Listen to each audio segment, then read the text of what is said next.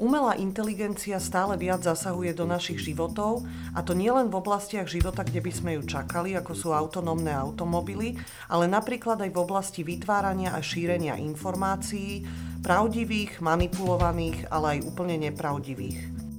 V nedávnych parlamentných voľbách bolo zrejme prvýkrát v našom prostredí využité umelo vytvorené tzv. deepfake video, kde bol vyfabrikovaný rozhovor predstaviteľa jednej z politických strán s poprednou novinárkou. Video sa v prvých hodinách masovo šírilo na sociálnych sieťach a ťažko povedať, koľkí ľudia ho prijali ako pravdivé. Možno predpokladať, že v budúcnosti budeme čeliť takýmto snahám o ovplyvňovanie verejnej mienky stále viac. V dnešnom špeciálnom vydaní vedeckého podcastu Slovenskej akadémie vied sa budeme venovať práve tejto téme. A zavolali sme si odborníčky z dvoch odlišných oblastí vedeckého skúmania – doktorku Ivanu Budinskú, vedúcu oddelenia modelovania a simulácie diskrétnych procesov na Ústave informatiky Slovenskej akadémie vied a doktorku Zuzanu Pancovú z Ústavu etnológie a sociálnej antropológie Slovenskej akadémie vied, ktorá sa venuje problematike konšpiračných teórií. Dámy, vítajte v našom štúdiu. Dobrý deň. Ďakujem, že ste prišli.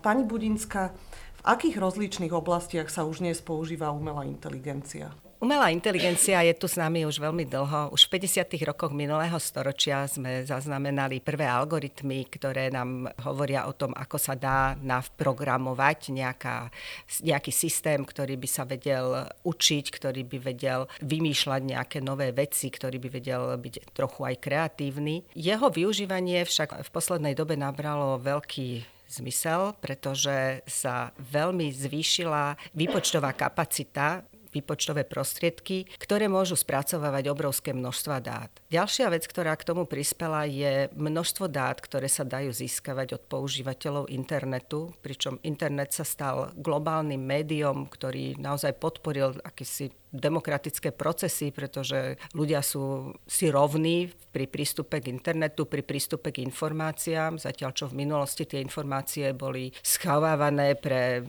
úzky okruh odborníkov a špecialistov. Dnes si každý môže vyhľadať akékoľvek informácie, dostane sa k akýmkoľvek zdrojom, či už sú to zdroje nejaké špeciálne alebo všeobecné a je teda na ľuďoch, aby vedeli rozpoznať, ktoré z tých zdrojov sú pravdivé, ktoré sú nepravdivé. Keď hovoríme o umelej inteligencii a to, čím vlastne môže ovplyvňovať názory ľudí, musíme hovoriť o tzv. odporúčacích algoritmoch. To sú algoritmy, ktoré vyvinuli a začali používať platformy Amazon a Netflix. Bolo to zhruba pred 20 alebo 25 rokmi. A oni začali zhromažďovať údaje svojich zákazníkov, klientov, používateľov ich platformiem, aby im vedeli odporúčať obsah. Obsah, ktorý by bol prispôsobený ich potrebám, ich e, náladám alebo aj cieľom toho, čo oni potrebujú, čo chcú. Používajú na to rôzne systémy, samozrejme zbierajú informácie od množstva ľudí, ktorí sú užívateľmi týchto platformiem a tie informácie potom spracovávajú, hľadajú v nich nejaké vzory správania, vytvárajú podobnosti medzi jednotlivými používateľmi, ale aj medzi produktami, ktoré poskytujú. Uvedomujú si ľudia podľa vás, aké rôzne typy informácií o nás, aké rôzne entity vlastne tým, že my fungujeme na tom internete, zhromažďujú. Lebo predpokladám, že vlastne možno tieto firmy alebo tieto entity nás poznajú oveľa lepšie, ako si my myslíme. Čiže aký typ informácií napríklad to môže byť? Ja dúfam, že dnešní používateľia internetu si už uvedomujú, že každá ich aktivita je sledovaná. A každý, kto pristupuje na internet, robí to dobrovoľne a teda sám dobrovoľne odovzdáva tie informácie. Sú to informácie o tom, ktoré stránky otvárame, ktoré linky klikáme, na ktorej stránke sa ako dlho zdržíme potom sú to informácie, ktoré získavajú tieto platformy aj cieľene, to znamená, že snažia sa ich pýtať, ako sa vám toto páčilo, ako sa vám nepáčilo, ohodnoťte to na nejakej škále, na nejakej stupnici. A všetky tieto informácie spoločne potom vstupujú do algoritmov, ktoré hľadajú tie podobnosti a vytvárajú tie vzorce správania a sú použité na predikciu. To znamená, že tie algoritmy dokážu odhadnúť, čo by ste asi chceli pozerať. Algoritmy, ktoré používa platforma Netflix, sú veľmi úspešné napríklad aj vďaka tomu, že sa snažia vysvetliť, ako fungujú. To znamená, že ak vám niečo odporúčajú, povedia tam, prečo to odporúčajú určite ste sa stretli s niečím takým, že vám napíše, myslíme si, že sa vám bude páčiť tento film, pretože ste sledovali v minulosti tieto a tieto filmy. Čiže to je to, že nám prezradia, ako ten ich algoritmus je nastavený, ako funguje. A oni samozrejme pracujú na tom, aby tie algoritmy zlepšovali, aby sa pokúšali ľudí upozorniť aj na nejaké nové veci. To znamená, že vyhľadávajú im aj podľa geografickej polohy, čiže sledujú aj to, kde, odkiaľ sa prihlasujú tí používateľia. Sledujú aj nejaký sociálny kontext, ak teda vedia sa dozvedieť o tom používateľovi, či ako je vzdelaný, čo ho zaujíma a na základe toho mu potom odporúčajú aj veci, ktoré sú trochu ako mimo tej jeho bubliny, čím sa samozrejme môže stať, že budú ovplyvňovať jeho názory kladným aj záporným spôsobom. Vy sa venujete no, aj na vašom ústave rôznym výskumom súvisiacim s rozvojom umelej inteligencie. Aké to teda sú? Viete nám povedať pár príkladov? Isté je ich veľa a dalo by sa rozprávať do hĺbky. Je ich veľmi veľa a nie len na našom ústave. Ja myslím, že vedci v celej akadémii a aj mimo akadémie využívajú systémy umelej inteligencie. Sú to používateľia, ktorí používajú hotové pripravené moduly. Nemusí to byť e, nejaký komplikovaný systém založený na neurónových sieťach alebo hlbokom učení. Môžu to byť algoritmy strojového učenia, ktoré nám pomáhajú hľadať nejaké vzory vo vzorkách experimentov, upratať e, výsledky výskumu. To, čomu sa venujeme u nás na ústave, Máme u nás e, veľmi úspešnú skupinu, ktorá sa venuje analýze a syntéze reči a pri tej používajú nástroje hlbokého učenia, aby vedeli syntetizovať reč, aby vedeli rozumieť, porozumieť hovorenej reči ale o tom by vám lepšie vedeli porozprávať moji kolegovia. Ďalšie metódy umelej inteligencie používame na rozpoznávanie obrazov. Venujeme sa analýze leteckých snímkov, snímkov získaných zo satelitov a potom sú to ešte ďalšie záležitosti, kde používame metódy strojového učenia na to, aby sme zlepšili naše výsledky, aby sme vedeli dosiahnuť e, rýchlejšie, aby sme sa vedeli pozrieť na tie dáta. Ide teda predovšetkým o spracovanie nejakých súborov dát, ktorých máme stále viac a viac. O čom napríklad hovoríme, keď hovoríme o hlbokom učení? Hlboké učenie je pomerne nový pojem a hovoríme o tom vtedy, ak používame neurónové siete s viacerými vrstvami. To znamená, dokážeme spracovávať e, pomerne rýchlo a viac komplikovane a viac komplexne množstvo dát. Mm-hmm. Zuzi, my si budeme týkať, lebo sme kolegyne z jedného ústavu. Už roky sa venuješ výskumu konšpiračných teórií a ich šíreniu na internete. Kedy si si uvedomila dosah rozvoja umelej inteligencie na tvoju oblasť výskumu? Je to niečo, čo nejakým spôsobom zahrňaš do toho záujmu o túto tému?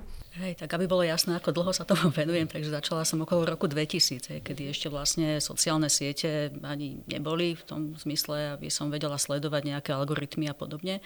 Čiže ja som začala skúmať konšpiračné teórie na internete v súvislosti s diskusnými fórami. Ešte to bola teda tá prehistória nejakých diskusí internetových, kde naozaj si samotní užívateľia určovali témy a nikto im vlastne nepodsúval nejaké obsahy, oni si ich sami komentovali, keď niekto nahodil tému, tak ostatní sa pridávali a tak ďalej. A neskôr samozrejme, keď som sa stala súčasťou väčších medzinárodných výskumných tímov a postupne sme začali skúmať e, aj sociálne siete, ale aj dôsledky vplyvu sociálnych sietí napríklad na voľby v USA. To bolo veľmi zaujímavé, že naozaj na to sa sústredili analýzy mnohých sociálnych vedcov, akým spôsobom počas e, napríklad Trumpovej kampane, ako silne do toho vstupovali sociálne siete a rôzne typy dezinformácií, tak e, vtedy som vlastne prvýkrát narazila na veľmi zaujímavé sociologické výskumy, ktoré ukazovali, akým spôsobom vlastne tieto algoritmy vedeli ovplyvňovať obrovské množstvo ľudí a teda ako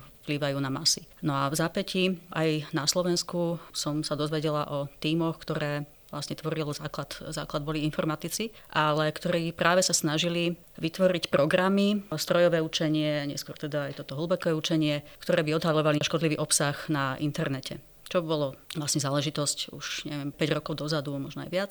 A vlastne potrebovali sociálnych vedcov na to, aby dokázali nejak usmerňovať, akým spôsobom, teda napríklad, čo znamenajú konšpiračné teórie, akým spôsobom učiť jednoducho tie softvery rozpoznávať, že sa naozaj jedná o konšpiračnú teóriu alebo škodlivý obsah. Lebo druhá vec je, že konšpiračné teórie môžu predstavovať aj neškodnú súčasť nejaké komunikácie, tie konšpiračné nejaké tie kľúčové slova alebo nejaké spojenia môžu odkazovať na, ja neviem, obsah filmov alebo zábavnej nejakej kultúry, takže tam ako naučiť tie stroje fungovať tak, aby naozaj vyhľadávali škodlivý obsah, potenciálny teda dezinformačný, tak ono to nie je úplne triviálna vec a samozrejme nie je triviálna vec aj teda to sa týka už toho hlbokého učenia a tak ďalej. Čiže tam som prvýkrát narazila na tým interdisciplinárny, ktorý sa pokúšal podať projekt e, tohto typu, kedy vlastne okrem informatikov boli v týme aj antropológovia, filozofii, ktorí sa zaoberajú teda nejakým formálnym jazykom a podobne. Takže vtedy som si uvedomila vlastne význam štúdia tej umelej inteligencie aj pre sociálnych vedcov, aby sme vlastne dokázali pochopiť, akým spôsobom vlastne tá komunikácia, ktorá je vlastne predmetom nášho výskumu, sociálni antropológovia skúmajú predovšetkým spôsob nejaké sociálnej komunikácie, že sa jednoducho posúva do úplne iných dimenzií. A dokáže teda umelá inteligencia dnes už, alebo do akej miery dokáže rozpoznať, čo je pravda, fakt a čo je lož? A bude v budúcnosti možné nejakým spôsobom ju naprogramovať, aby to vedela jednoznačne ako keby rozlíšiť, alebo je tam nevyhnutný ten koncový ľudský element, ktorý nejakým spôsobom ako keby ďalej pracuje s tými dátami. K tomu sa možno vyjadri ešte lepšie kolegyňa, ale teda podľa môjho možno laického názoru jednoducho ten software asi nemá schopnosť chápania toho obsahu tak, ako to dokáže človek. Hej, že teda môžeme ho naučiť istými algoritmami, že čo pravdepodobne je dezinformačný obsah, alebo mizinformačný obsah, ale chápanie v tom našom ľudskom zmysle ten stroj podľa mňa ešte nedokáže. Pani doktorka Budinská. Ja by som doplnila, ehm, možno poznáte aplikácie, ktoré sa nazývajú vo všeobecnosti fact-checkery, čiže nejaký kontrolór tých faktov. A ten je založený na tom, že všetky tieto nástroje majú prístup k množstvu informácií na internete a vedia overiť fakty. Že doslova to, o čom hovorí ten ich názov, to je jedna vec. To znamená, to dokážu urobiť bez zásahu človeka, ak sa natrénujú, ak sa naučia. A ešte poviem teda k tomu trénovaniu. Naozaj systémy umelej inteligencie, tak ako ich informatici používajú, dokážu hľadať nejaké vzory správania zaujímavé výsledky nám ukážu, ale aby sme vedeli tie výsledky interpretovať, potrebujeme odborníkov z danej oblasti, z danej domény a to sú práve tí odborníci na túto oblasť, sú to práve sociológovia, psychológovia, ktorí nám vedia povedať, prečo to tak nastalo a čo si myslia o tom, ako teda interpretovať výsledok, ktorý dokážeme. A za pomoci odborníkov sa vytvárajú trénovacie množiny dát. Tie dáta sa musia veľmi náročným spôsobom oanotovať. To znamená, že musíme ich označkovať, povedať, čo ktorá veta znamená, v akom kontexte. A takéto trénovacie množiny sa potom používajú na to, aby systémy umelej inteligencie, teda nejaké neurónové siete alebo hlboké neurónové siete sa naučili ako majú potom rozpoznávať aj neznámy obsah na základe toho. Zhruba platí, že 80 dát sa používa na trénovanie, potom máme vzorku, ktorá tiež musí byť onotovaná, tá sa používa na testovanie a až keď ten nástroj vykáže určitý stupeň presnosti v tej testovacej množine, tak až potom ho môžeme považovať za vhodný, aby sa začal naozaj používať. V rôznych aplikáciách tá presnosť je požadovaná rôzne. U niektorých nám stačí, keď prevyši 90%, ale sú aplikácie, kde tá presnosť naozaj musí byť veľmi, veľmi vysoká. Ide napríklad o metódy autentifikácie, autorizácie, kedy teda sa vyžaduje takmer 100% presnosť.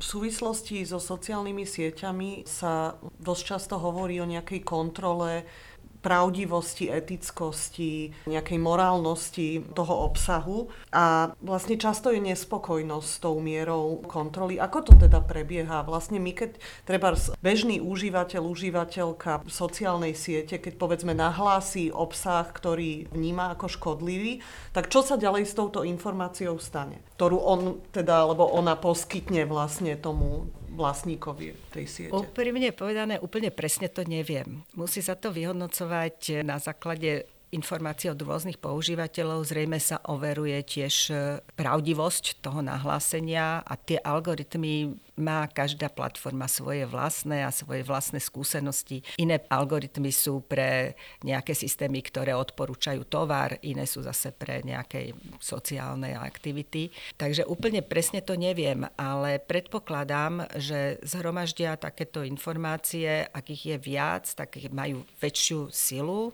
to znamená, dostanú vyššiu váhu pri tom, ako oni budú upravovať potom ten samotný obsah, ktorý sa púšťa vonku. Medzi informatikmi však sa rozširuje povedomie také, že my informatici nie sme, čo sme my, aby sme mohli diktovať, čo je a čo nie je správne. Takže snažia sa informatici obhajovať tým, že nezasahovať umelo do tých algoritmov. Najnovší trend je, že ten algoritmus sám by mal vedieť, aby mal vyhodnotiť na základe tých dát, ktoré prichádzajú. Mám veľmi rada výrok, ktorý hovorí o tom, že umelá inteligencia nám nastavuje zrkadlo, pretože pracuje s dátami, ktoré sú od nás, ktoré sme my dali. A častokrát si myslíme o sebe, aký sme vzdelaní, aký sme demokratickí, aký sme otvorení k novým veciam a keď sa potom spracujú tie dáta, naozaj sa pozrieme na tie fakty, tak zistíme, že tá skutočnosť je trošku iná. Veľmi známe sú prípady, keď sa zistil tzv. bias v dátach, Bias znamená, že tie dáta nie sú neutrálne, ale sa prikláňajú k nejakému názoru a v takých e, situáciách, kedy by sme očakávali, že mali byť neutrálne. Napríklad pri rozhodnutiach súdov, preskúmavali sa rozhodnutia súdov, v Amerike samozrejme. A zistilo sa, že tie senáty, ktoré rozhodovali, boli nejakým spôsobom zaťažené a že dávali prednosť ľuďom bielej rasy. A to nie je dobré. To je niečo, čo sme si mysleli, že nerobíme. To si mysleli aj tie senáty, ktoré tak rozhodovali, že rozhodajú spravodlivo. Keď sa pozreli na tie vzorky dát, zistili, že tam ten bias naozaj je. Je toto oblasť, kde môžeme uvažovať nad tým, že umelá inteligencia v budúcnosti môže ľudstvu pomôcť a vlastne posunúť tú látku a nejakým spôsobom nám pomôcť nezaujate sa pozrieť na určité typy situácií, kde my nie sme schopní ako keby objektivity?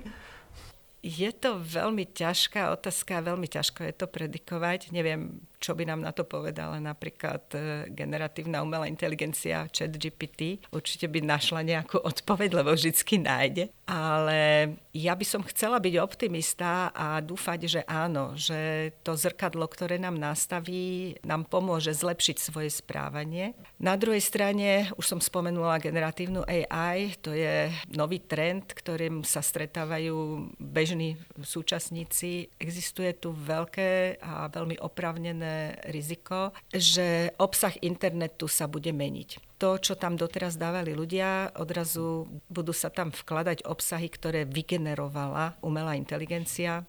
To nie je len e, obsah v zmysle nejakých textov, ale multimediálny obsah, to znamená, vznikajú falošné obrázky, falošné videá, ktoré sú veľmi ťažko rozpoznateľné. Preto snažíme sa o to, ľudia, ktorí sa venujú umelej inteligencii, aby sme dokázali rozlišiť, ktorý ten obsah bol vygenerovaný umelo a ktorý je naozaj pravdivý. Ale pokiaľ nejaký text zverejní nejaká konkrétna osoba, je veľmi ťažké potom rozpoznať, že čo bolo vygenerované umelo a čo naozaj urobil človek. Zúzi, v súčasnosti sa veľa hovorí o tom, že kritické množstvo ľudí sa nechá ovplyvniť nepravdivým či klamlivým obsahom. Ako Slovensko je v tomto zmysle spoločnosť, ktorá je možno špecificky zraniteľná voči takejto hrozbe. Akým spôsobom môžeme bojovať proti šíreniu takýchto informácií na internete? Povedzme aj my ako jednotlivci, ale aj systémovo.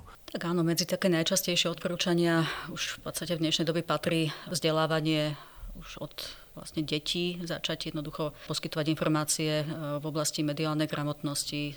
Tam naozaj ide o to, aby si boli deti vedomé práve týchto vecí, o ktorých sme hovorili, že naozaj tie obsahy na internete treba overovať, čo bude ako sme počuli, čoraz ťažšie.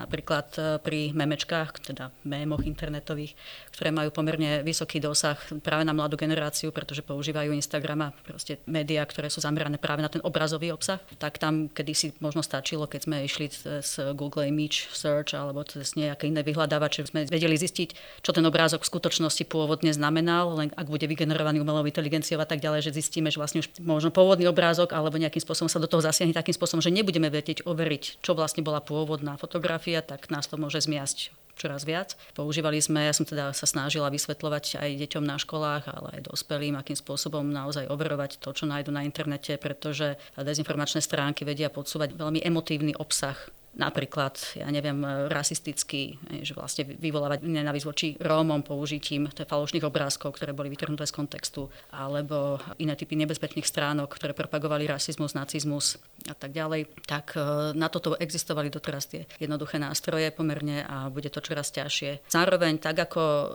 odborníci na dezinformácie sa snažia vyvíjať systémy na odhalovanie tohto nebezpečného obsahu, tak nezaháľa ani druhá strana a už vieme teraz, že vlastne sa snažia o podobné učenie aj šíritelia dezinformačných e, webov. To znamená, hľadajú systémy, akými obísť tieto vyhľadávače, akým spôsobom vlastne písať ten obsah tak, aby bol ťažko vyhľadateľný. Čiže ono tam na pozadí prebieha istým spôsobom taký súboj. Súboj odborníkov na umelú inteligenciu, ktorý možno, že ešte teraz e, o tom veľa nevieme, ale budeme o tom počuť čoraz viac. Takže vlastne kedysi, keď existoval jednoduchý fact-checking, lebo v podstate, keď som začínala okolo roku 2000 s touto témou a na internete boli napríklad Snopes, ako veľmi známa stránka, kde si jednoducho ľudia vyhľadali, že či tá informácia, ktorú našli niekde na internete, či je pravdivá, nejaký odborník krvopotne teda vysvetloval, písal texty, zisťoval fakty a robil to teda namiesto tých ľudí a dal tam nejakú informáciu, či je to pravda, nepravda, alebo polovičná pravda, alebo proste to. Tak vlastne to množstvo dát, ktoré existuje teraz, by už takto jednotlivci nedokázali overovať. Ja sama som súčasťou projektu Konšpirátorie.sk, kde sa snažíme naozaj, keď sú nejaké podnety, tak vieme k tomu dávať nejaké stanoviská a vyhodnocovať, teda nakoľko je to nebezpečný obsah tak ale to naozaj o tých jednotlivcoch máme naozaj veľmi obmedzené možnosti, akým spôsobom. Možno, že vieme odhaliť tie najväčšie prípady zneužitia informácií a teda tvorby dezinformačných stránok. Ale naozaj teraz tá umelá inteligencia dosahuje úplne iný level. Akým spôsobom sa umelá inteligencia, jej algoritmy na sociálnych sieťach napríklad podpisujú na celkovej atmosfére v spoločnosti na Slovensku z tvojho pohľadu? Tak vytváranie tých nejakých názorových bublín na sociálnych sieťach rôzneho druhu. Samozrejme to, že sa podsúva istý druh obsahov, ktorým sa ľudia utvrdzujú vo svojich názoroch, kde v podstate takmer akákoľvek bizardnosť dokáže nájsť okruh priaznivcov na opačnom konci sveta. Vytvára to, že sa amplifikuje vlastne tam tá svetonázorová nejaká jednotnosť v rámci danej bubliny a sa vlastne znemožňuje aj schopnosť presvedčiť toho človeka o opaku, lebo však keď ten názor, aký mám ja, alebo tie názory, ktoré mi konvenujú, zdieľa množstvo ďalších ľudí na tých sociálnych sieťach a vlastne ten systém algoritmov nás neustále utvrdzuje, pretože prináša podobné typy informácií a teda neustále sa presvedčame o tom, že vlastne máme pravdu a nerozumieme vlastne už prečo tí druhí nás nechápu, pretože sú súčasťou inej bubliny. Tak tuto naozaj vlastne vidíme, že ten dôsledok toho je tá neskutočná roztrieštenosť ehm, ľudí v oblasti morálky, hodnôt, presvedčení. Takže toto je podľa mňa ten najrazatnejší dôsledok a vlastne aj keď vidíme niečo, čo vlastne v spoločnosti môžeme nazvať istým typom kultúrnej vojny medzi predstaviteľmi rôznych táborov, ja neviem, liberáli versus konzervatívci a podobne, tak vidíme, že jednoducho je tu nepochybne vplyv týchto sociálnych sietí a je ťažké nejakým spôsobom tento rozkol spoločnosti ho nejakým spôsobom preraziť, nejakým spôsobom prebúrať tie bariéry, ktoré si ľudia už medzi sebou vytvárajú. Už len tým, že vlastne neustále sa obklopujú podobne zmýšľajúcimi ľuďmi. Ako je ľudstvo podľa teba, alebo povedzme naša spoločnosť, aby sme neboli takí všeobecní, lebo asi tá pripravenosť je rôzna v rôznych kultúrnych, spoločenských kontextoch, ale ako je slovenská spoločnosť teda pripravená na potenciál tohto nástroja? Inak povedané, stretol sa u nás s dobou?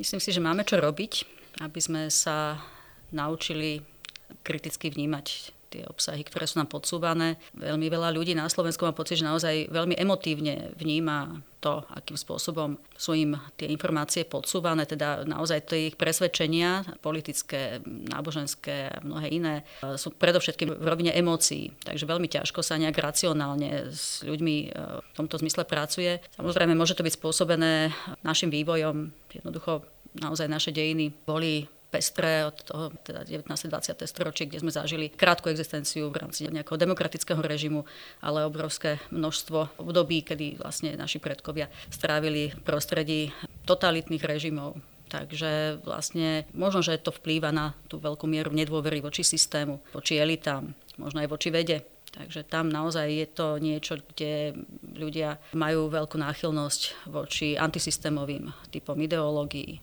A možno aj tie zmeny spoločenské, ktoré nastali v 90. rokoch a ktoré znamenali pre veľkú časť spoločnosti nejakú dezilúziu, tak ešte utvrdili ľudí v tej nedôvere voči systému a voči štandardným inštitúciám vede a teda elitám, ako som spomínala, s tým, že práve populistická politika buduje na tom, že v podstate slúbuje nejaké spôsoby vyrovnania sa so systémom, sľubuje možnosti nejakého vyriešenia všetkých sociálnych problémov prostredníctvom boja proti nejakému teda systému liberálnej demokracie.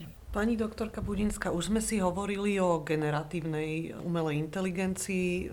Známy je práve ten produkt, alebo ako to nazvať, chat GPT. Začína sa, mám pocit, v poslednej dobe využívať viac aj v slovenskom kontexte. Máte pocit, že ako keby v dostatočnej miere sme sa chopili toho a ako držíme prst na tepe doby, alebo ako to povedať, lebo napríklad, čo ja pozorujem v našej oblasti, prípada mi, že ten spôsob, akým to používame, je ešte dosť váhavý v porovnaní s tým, ako na západe využívajú tieto nástroje, tak ako je to z vášho pohľadu, treba vo vašom okolí?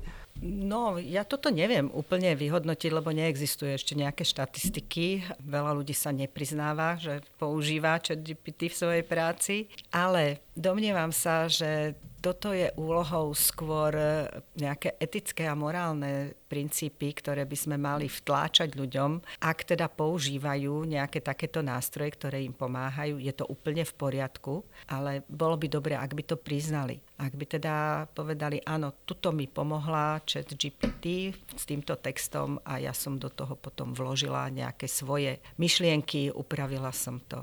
Veľmi taká diskutovaná téma je používanie chat GPT v školách pri študentských prácach a tam naozaj by bolo dobré vzdelávať aj pedagógov, aj študentov a vytvoriť nejaké etické pravidlá, ktoré by sa vžili, zažili. Vždycky boli študenti, ktorí sa snažili podvádzať a boli takí, ktorí sa nesnažili a ktorí sa snažili naučiť. Toto je trošku iná situácia, pretože to chat GPT je dostupné zdarma pre všetkých, je veľmi dobré má prístup k mnohým, mnohým zdrojom a kompiluje texty z veľmi z overených zdrojov.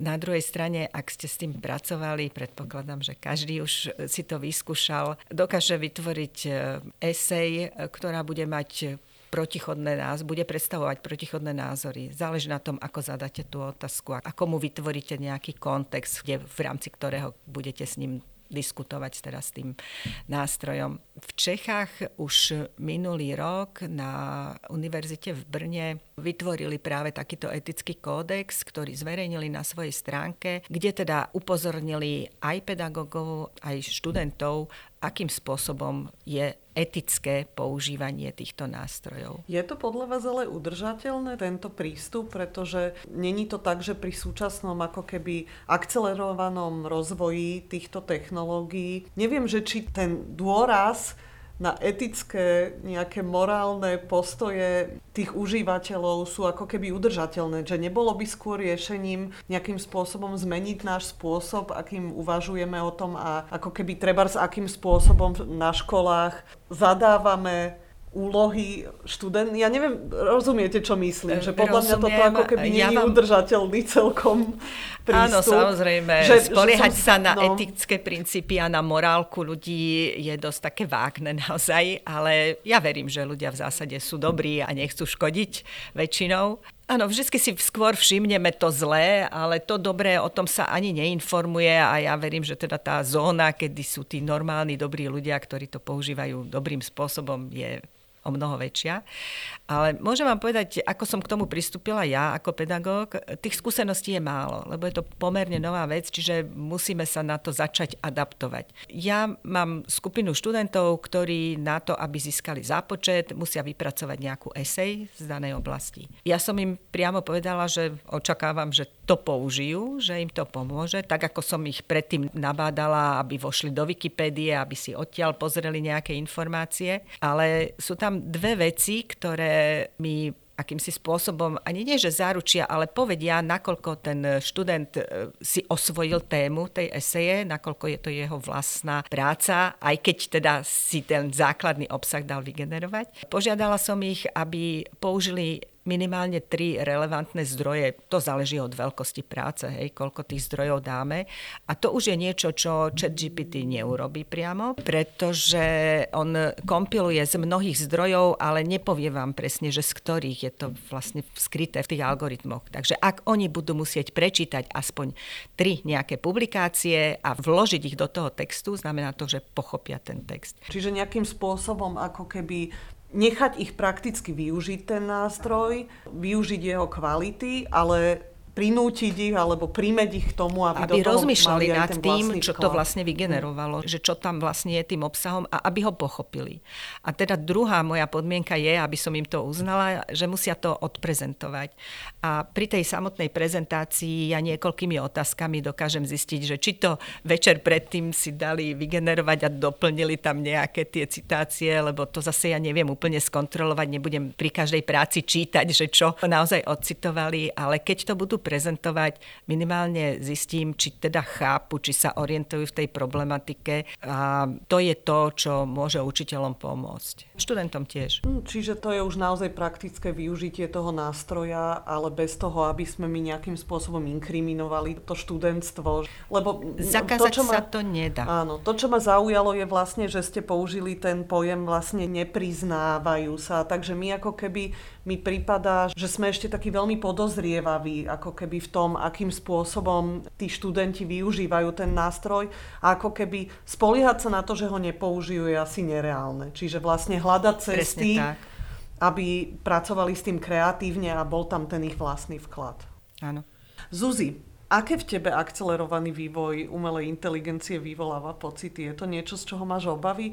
Je to pre mňa zaujímavé. Testovala som aj ja chatbota. Naozaj je to ohromné, akým spôsobom dokáže tá umelá inteligencia vygenerovať naozaj veľmi zaujímavý obsah. Aj keď som dávala krkolomné otázky, vedela sa vynájsť. Viem o tom, že moje deti to používajú, teda niektoré tie ktoré si robia domáce úlohy na poslednú chvíľu. A je to úžasné, ako naozaj ja som zase ako nadšená z každej novej technológie a zároveň teda je mi jasné, aké hrozby z toho vyplývajú a je mi jasné, že musíme sa na to vedieť pripraviť, tak ako tu bolo spomínané. Asi aj učitelia stoja pred tým, aby sa naučili, aby hľadali nové stratégie, akým spôsobom kontrolovať, že či tí študenti podvádzajú, nepodvádzajú a podobne. Rovnako to čaká asi aj vedcov.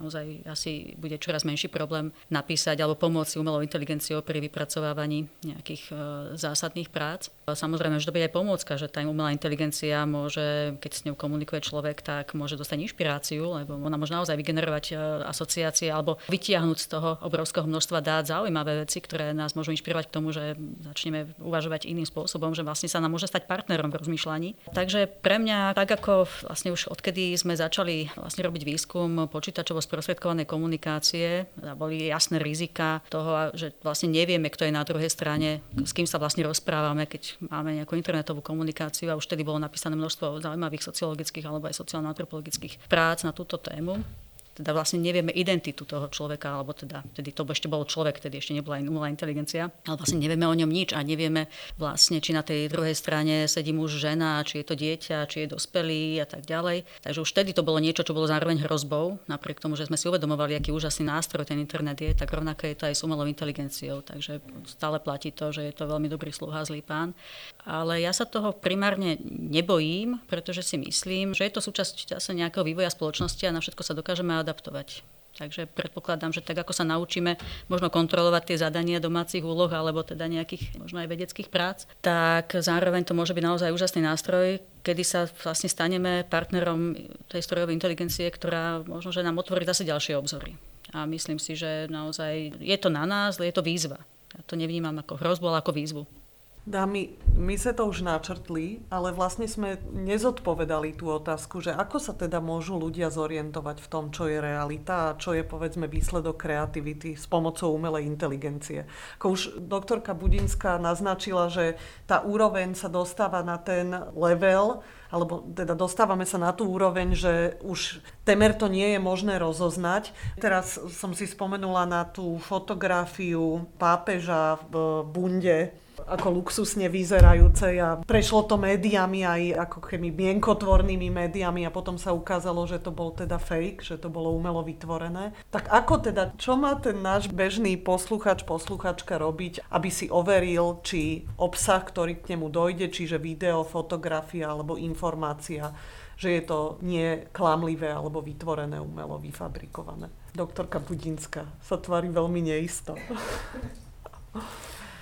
No už pravdu povediac, bude to stále náročnejšie a ako kolegyňa ale povedala, ja som optimista a dúfam, že nám to neprinesie až toľko nevýhod, ale naopak, že môžeme ťažiť aj z toho, že budeme mať ten umelý obsah, ktorý bude vyzerať reálne.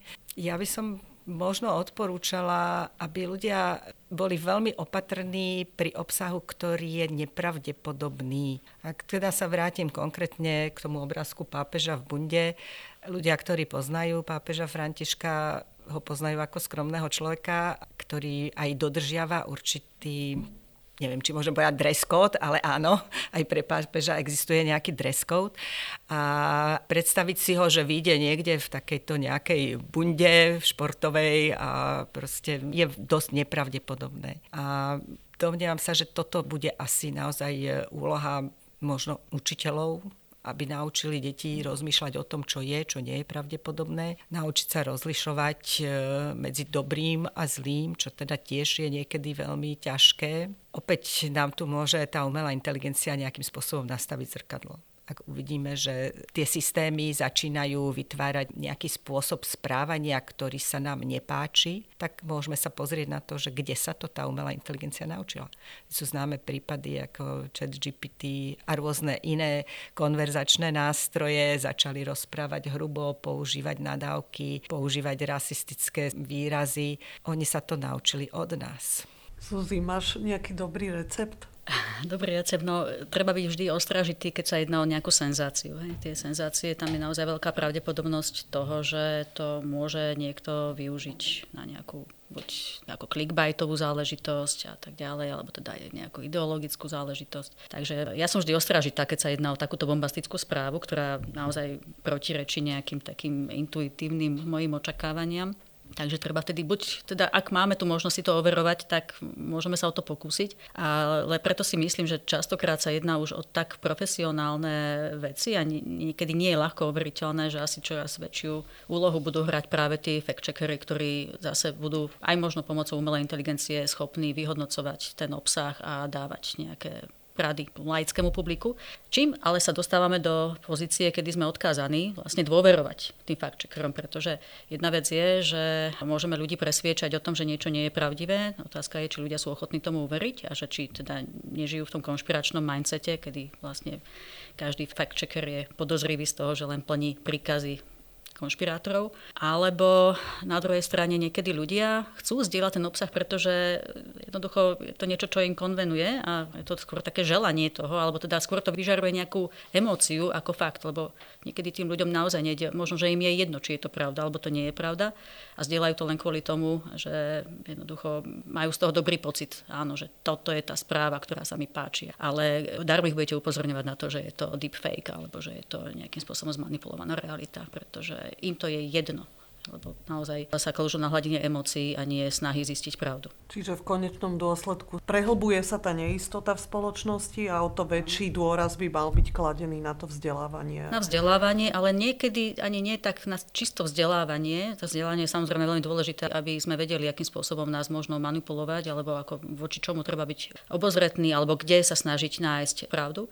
Na druhej strane je to aj otázka morálky a nejakých hodnôt. Že toto je zase veľmi dôležitá zložka, že proste pokiaľ začneme byť imúnni voči pravde alebo voči hľadaniu pravdy, pretože samozrejme môže niekto sa pýtať, že čo je vlastne tá pravda. Hej, že vlastne niekto ide do toho úplne relativistického postoja, že v podstate pravda ako taká možno neexistuje, alebo možno, že naozaj žije v takom rozpoložení, že v podstate nejde mu naozaj o to, aby nešíril niečo potenciálne škodlivé. Jemu to je jedna, možno, že sa mstí, možno, že veľa ľudí je proste frustrovaných, nahnevaných a zdieľajú obsahy, ktoré vedia, že budú škodiť. Už len kvôli tomu, aby cítili nejakú satisfakciu. Takže to už je otázka hodnot a nejakého morálneho nastavenia. A na tomto treba takisto pracovať.